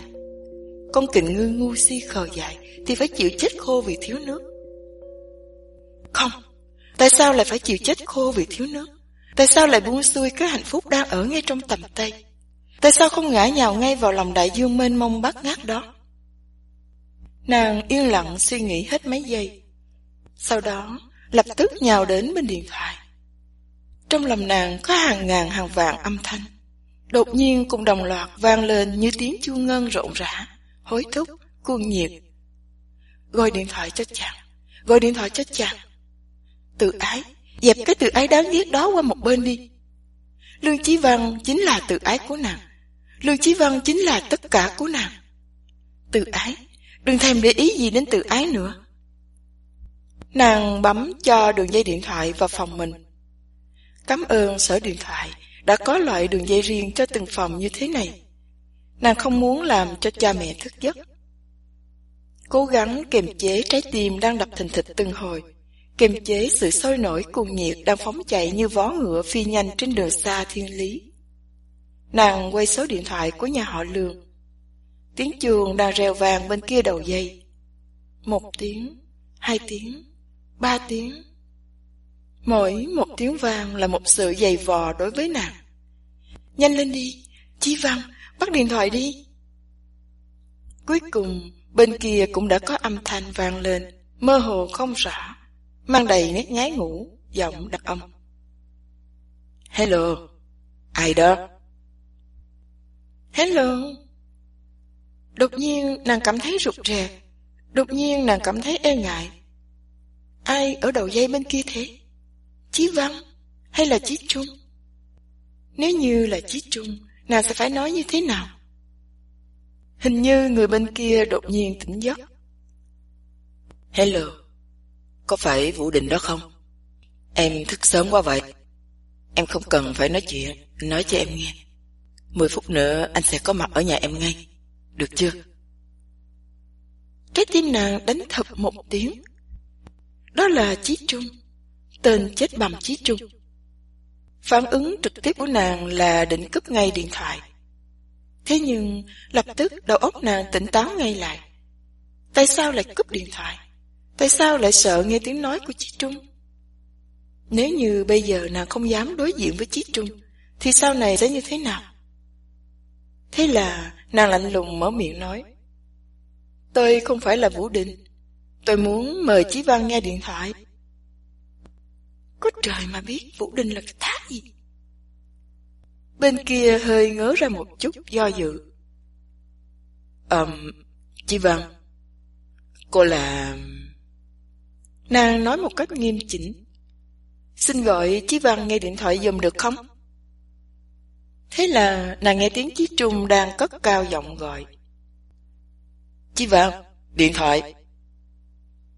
Trái tim nàng bắt đầu nhảy trở lại, gương mặt nàng nóng bừng lên. Nguyên cả một lòng ngực của nàng cảm thấy như đang bị đốt cháy hưng hực. Sau đó, rút cuộc nàng cũng nghe tiếng của Chí Văn vang lên. Xin lỗi, ai đó? Giọng của nàng trở nên run rẩy. Chí Văn, em là Tâm Nhụy. Có tiếng chàng thở dài nhẹ nhẹ, giọng chàng nghe mệt mỏi và buồn bã. Ờ, có chuyện gì không? Anh... Ờ, anh thành thật xin lỗi về chuyện hôm qua. Nàng cuốn quýt ngắt lời chàng. Đừng, đừng, Chí Văn. Em gọi điện thoại cho anh là để nói ba chữ. Anh đừng làm em mất đi sự can đảm. Chí Văn, hãy ở lại. Bên kia đột nhiên nín lặng, không nghe một tiếng nào khác. Ngay cả tiếng hơi thở cũng không còn. Nàng cúng cuồng. Chàng giận rồi chắc. Chàng không hiểu nàng đang nói gì chắc. Chàng nghe không rõ chắc. Nàng kêu lên cuốn quýt. Chí Văn, Chí Văn Anh có đang ở đó không? Anh có đang nghe em nói gì không? Giọng của chàng nghe đứt quãng và lạc hẳn đi. Anh đang nghe. Em nói thế là nghĩa gì? Đừng nên đùa với anh. Đêm qua Suốt cả đêm anh không ngủ Bây giờ đầu óc anh có hơi lùng xộn, mơ hồ. Hình như anh đang nghe em nói. Nàng tiếp lời chàng. Có một lớp sóng nóng bỏng, cuồng nhiệt tràn dâng lên mắt nàng. Chàng cũng không ngủ, suốt cả đêm không ngủ. Chí Văn, hãy ở lại. Anh không thể đi Mỹ, anh không thể bỏ đi được. Em đã suy nghĩ suốt một đêm. Anh không thể không ở lại vì em.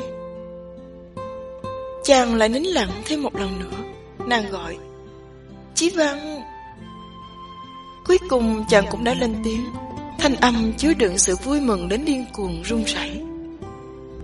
Em, em có chịu nói câu này ngay trước mặt anh không? Vì, vì anh không tin tưởng cái điện thoại này lắm Có thể đó là vì đường dây bị nhảy lộn Có thể đó là vì tại anh bị lùng bùng có thể... Nàng gần như muốn khóc. Thì ra sự vui mừng cũng có thể làm cho người ta chảy nước mắt được. Chí Văn Nghe em nói đây. Anh đến đây ngay Đến nhà em ngay. Để em nói ngay trước mặt anh. Em có rất nhiều chuyện muốn nói với anh. Có rất nhiều chuyện nói không hết. Anh đến ngay đi. Được, được. Chàng trả lời ngay Nhưng lại không chịu buông điện thoại xuống Chàng lắp bắp nói. Thế nhưng Thế nhưng, thế nhưng Thế nhưng cái gì? Đột nhiên chàng cất cao giọng nói. Thế nhưng Có thật là em đang ở bên kia đường dây chăng? Anh Anh hơi có chút tiếc rẻ Không muốn cúp điện thoại ngay. Anh sợ Khi anh đi đến nơi Sẽ phát giác ra đó chỉ là một giấc mộng thật hoang đường mà thôi. Ngố ơi, Em cho anh nửa tiếng đồng hồ để đến đây. Đừng bấm chuông cửa, Đừng làm ba mẹ thức dậy. Em sẽ đứng ở ngoài cửa chờ anh. Bỏ điện thoại xuống, Nàng vùi đầu mình vào gối.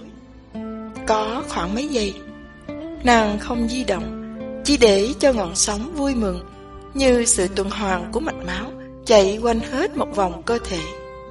Sau đó, Nàng nhảy dựng lên, Phải chảy rửa cho nhanh. Phải sửa soạn cho đẹp đẽ, Phải mặc bộ quần áo đẹp nhất, Xuất sắc nhất.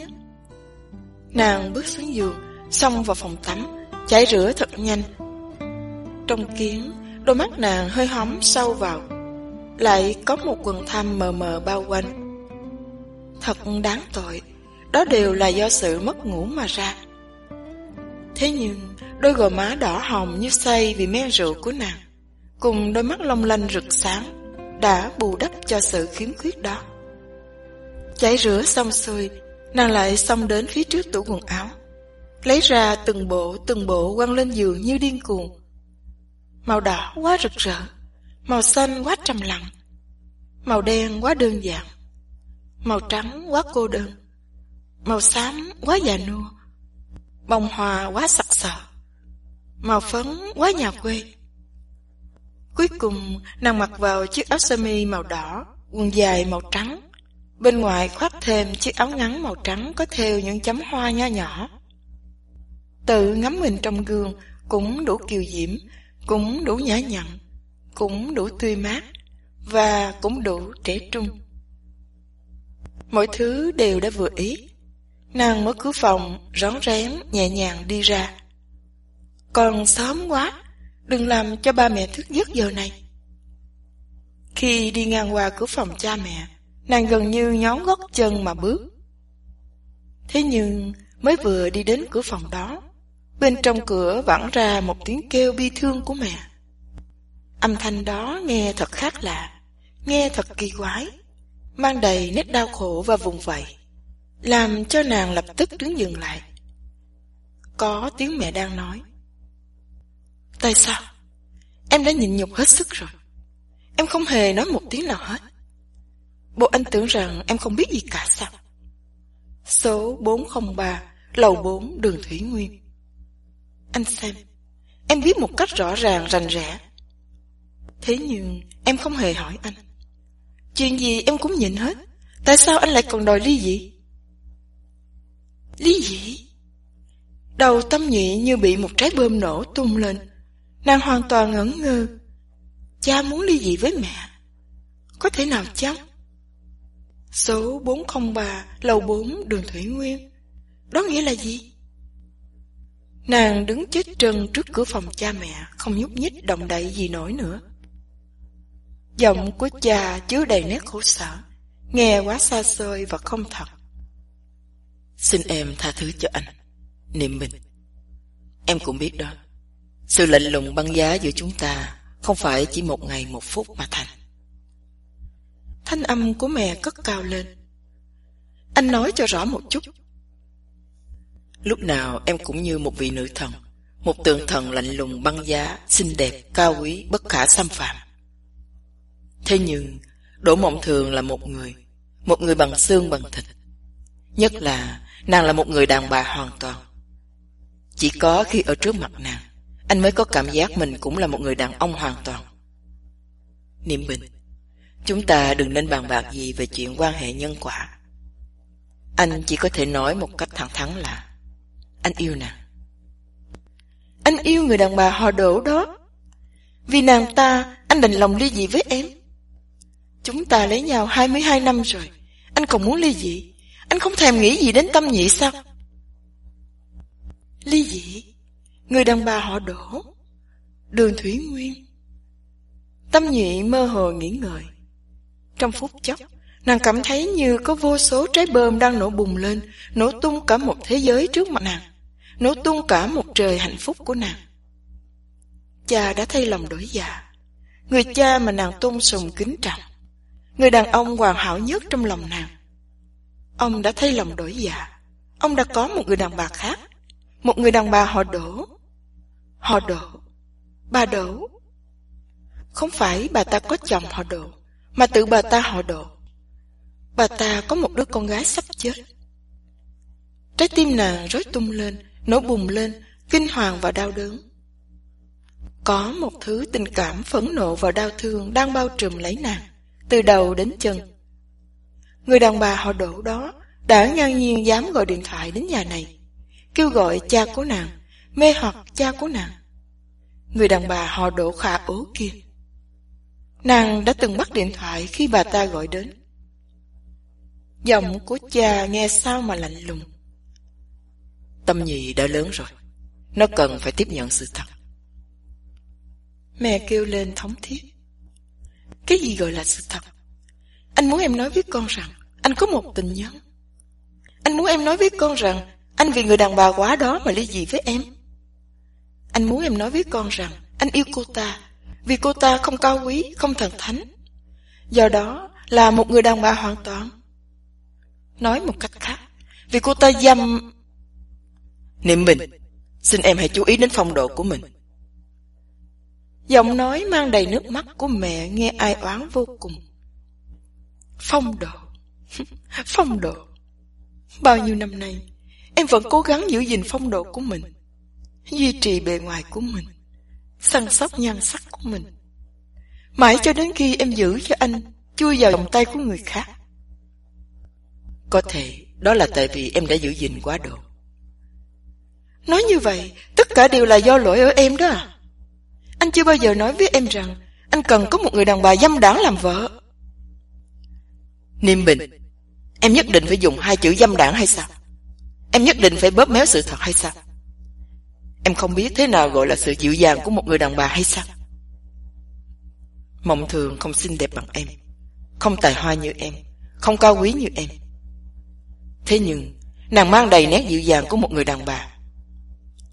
Em có biết không? Đàn ông cần sự dịu dàng đó. Không chỉ một mình anh cần, Mà mỗi một người đàn ông đều cần. Có rất nhiều lúc, Người đàn ông cũng giống như một đứa trẻ bướng bỉnh. Cần có người chiều chuộng Cần có người tôn sùng, Cần có người ỷ lại.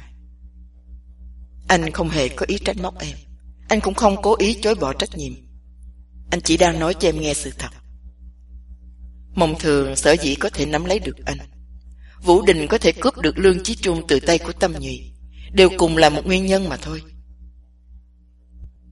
Vũ Đình Vũ Đình cướp Lương Chí Trung từ tay của Tâm Nhụy. Vũ Đình. Hai chữ nghe sao mà quen thuộc? Tâm Nhụy đứng tựa vào tường, Cảm thấy cả người mình đều như đang đảo lộn. Cảm thấy toàn bộ lục phủ ngũ tạng của mình đều đang bị vặn cong. Đúng rồi, Vũ Đình. Đó là cái tên mà khi nãy Chí Trung đã nói đến. Thì ra, Nàng mất đi Chí Trung là tại vì có một người tên Vũ Đình xen vào. Thì ra, Có người đã cướp Chí Trung ngay trên tay của nàng. Sự chú ý của mẹ bị đổi hướng. Anh nói như thế nghĩa là gì? Vũ Đình là ai? Có liên hệ gì với Tâm Nhị? Vũ Đình chính là con gái của Mộng Thường. Để anh nói cho em nghe. Vũ Đình là một con bé con bệnh hoạn Vừa gầy vừa yếu. Bộ vó như một người thiếu dinh dưỡng Chỉ mới có 18 tuổi. Con bé đó đã không xinh đẹp như Tâm Nhị, Cũng chẳng hoạt bát như Tâm Nhị. Đồng thời nó còn là một người hơi có bệnh thần kinh Về tâm lý Có khuynh hướng ỷ lại quá độ Thế mà Con bé đó lại dễ dàng đánh ngã được Tâm Nhụy Cướp mất đi Chí Trung Tại sao mà nó có thể làm được như thế Tại vì nó biết chiều chuộng, mềm mỏng. Tại vì nó mang đầy nét dịu dàng của một người đàn bà. Trời ơi, anh Tàng nhẫn biết mấy. Chính anh là người đã đem Chí Trung đến gặp Vũ Đình phải không? Phải không? Gián tiếp mà nói, đúng là như vậy. Do bởi anh mà Chí Trung mới quen biết được với Vũ Đình. Hạ Hằng Sơn, anh có còn là một con người nữa không? Tự anh thay lòng đổi dạ thì thôi chẳng nói đi. Tại sao anh còn nỡ lòng phá hủy đi hạnh phúc của Tâm Nhị? Hai mẹ con nhà đó là người hay là yêu quái? Tại sao lại nhất định phải gây chuyện với nhà này? Mẹ thì quyến rũ anh, con thì quyến rũ Chí Trung. Bọn chúng là ma quỷ đầu thai hay chăng? Niệm Bình Anh muốn tôi im chăng? Tôi sẽ không im lặng đâu. Anh muốn yêu nó, anh cứ việc yêu. Tôi không ly dị, tuyệt đối không ly dị. Có chết tôi cũng không ly dị. Giọng của cha thay đổi, trở thành cầu khẩn, bi thương, nhẫn nhục và hạ mình thấp giọng. Niệm Bình Anh vang em, vang em. Anh nhìn nhận tất cả đều do lỗi ở anh. Anh không tốt, anh có lỗi với em. Anh cũng không dám xin em tha thứ. Chỉ có một điều, anh nhất định phải lấy nàng. Giọng của mẹ lại trùng xuống, tiếng nói như đứt quãng. Tại sao? Cô ta muốn có một cuộc hôn nhân chăng? Nàng không hề muốn điều gì hết. Đối với anh, từ trước đến nay, nàng chỉ cho ra mà không bao giờ yêu cầu một điều gì cả. Tự anh muốn kết hôn với nàng. Mẹ khóc nấc lên. Tại sao?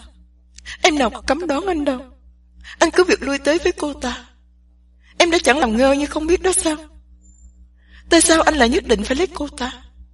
Anh để cho em giữ lại cái bề ngoài hạnh phúc không được sao? Anh để cho tâm nhị giữ lại sự kính trọng đối với anh. Cha ngắt lời mẹ. Tại vì... Tại vì nàng đã có con với anh. Trời ơi! Tiếng kêu của mẹ nghe đau thương thảm thiết. Tâm nhị không còn nghe thêm nổi nữa. Không còn kiềm chế nổi nữa. Tiếng kêu thảm thiết đó của mẹ đã xé nát đi ý chí cuối cùng của nàng. Nàng cảm thấy mình sắp điên lên rồi, phát cuồng lên rồi, sắp nổ tung lên rồi. Trong khoảnh khắc đó, nàng mới biết rằng mình đã sống trong một thế giới giả tạo đến như thế nào. Một cơn ác mộng khủng khiếp đến như thế nào. Nàng đưa tay ra, vặn nắm cửa phòng cha mẹ, xông thẳng vào trong. Nàng hướng về cha đang trên giường, kêu lên như điên cuồng. Ba, ba hay lắm, ba hay lắm, ba giỏi lắm. Ba thật đáng để tung sùng, đáng để ý lại, đáng để chiều chuộng. Ba thật là thần tượng của những người đàn bà. Ba đừng nên bức bách mẹ, hà hiếp mẹ. Khi ba vui sướng bên cạnh một người đàn bà khác, mẹ chỉ có thể ngồi trước bàn chơi bối bài một mình bà Nàng nghiến ra nghiến lợi, hất đầu một cách phẫn nộ. Quay người lại, nàng chạy ra khỏi phòng, một mặt chạy một mặt kêu lên như điên cuồng. Con phải đi tìm bọn chúng, con phải nhìn xem bọn chúng mang đầy nét dịu dàng của một người đàn bà là như thế nào. Con phải nhìn xem để biết mẹ con con đã bại về tay của những người như thế nào. Hàng Sơn nhảy phóc từ trên giường xuống kêu to lên. Tâm nhị, trở lại đây. Tâm nhị, con nghe ba giải thích. Thế nhưng tâm nhị đã chạy ào xuống cầu thang như một cơn lốc xoáy. Nàng xong xuống phòng khách, băng qua hoa viên. Nàng mở cánh cổng to. Lập tức, nàng đâm sầm ngay vào một người. Người đó đang đứng thẳng băng trước cửa như một cột điện. Chí Văn đưa tay ra chụp lấy nàng. Lập tức sắc mặt chàng biến đi. Tâm nhị sao vậy? Tâm nhị em có đánh điện thoại gọi anh lại không? Tại sao sắc mặt em lại trắng như giấy thế này? Sao cả người em lại run rẩy như thế này? Em... Em... Em sao vậy Tâm Nhi? Chàng hỏi bằng một giọng run rẩy ngập ngừng. Tâm nhị chụp ngay cánh tay chàng, đôi mắt nàng nhìn chàng trừng trừng nói. Anh cũng giúp họ giấu em phải không? Anh cũng biết Vũ Đình là ai phải không? Chí Văn càng thêm lộn xộn. Vũ Đình Em muốn nói, Vũ Đình của bác sĩ Phương Hạo, Vũ Đình của chiếc Trung Vũ Đình của nhà họ Đỗ Tâm nhị kêu to lên À Thì ra anh cũng biết, Thì ra Vũ Đình còn là của bác sĩ Phương Hạo nữa à Nàng càng cảm thấy rối loạn hơn nữa. Giọng nàng mang đầy nét loạn cuồng. Tại sao anh lại đến tìm em? Tại sao anh không đi tìm Vũ Đình? Chẳng lẽ anh không biết rằng Vũ Đình mới có sự dịu dàng của một người đàn bà sao? Còn em, em không có gì cả sao? Chí Văn kinh ngạc mở to đôi mắt. Tâm nhị, em đang nói gì vậy? Em gọi điện thoại kêu anh đến là để nói chuyện về Vũ Đình hay sao? Nàng dùng bàn tay nóng như lửa của mình nắm chặt lấy chồng Còn một tay kia vẫy ra gọi chiếc taxi đang chờ tới. Nàng nói lùng bùng không rõ. Anh cùng đi với em tìm họ. Anh cùng đi với em để biết được sự dịu dàng của một người đàn bà là như thế nào. Cửa xe mở ra, nàng kéo chàng lên xe. Chàng hoàn toàn mù tịch, không biết chuyện gì đã xảy ra. Nỗi vui mừng vì cú điện thoại lúc tờ mờ sáng, hóa thành một nỗi kinh ngạc và hoang mang vô bờ bến. Chàng hỏi nàng bằng một giọng ngạc nhiên lo lắng mờ mịt. Em muốn đi đâu vậy? Số 403, lầu 4, đường Thủy Nguyên. Nàng trả lời một cách lưu loát như đang trả bài học thuộc lòng. Chiếc xe rú ga vọt mạnh đi. ngồi trong đêm khuya vắng gió sương vương mắt buồn. Đường trăng siêu in bóng, nỗi cô đơn trên phim đàn. Biết em xa thật rồi, đã phôi phai trong đời. Mà xưa u du trên con đường em bước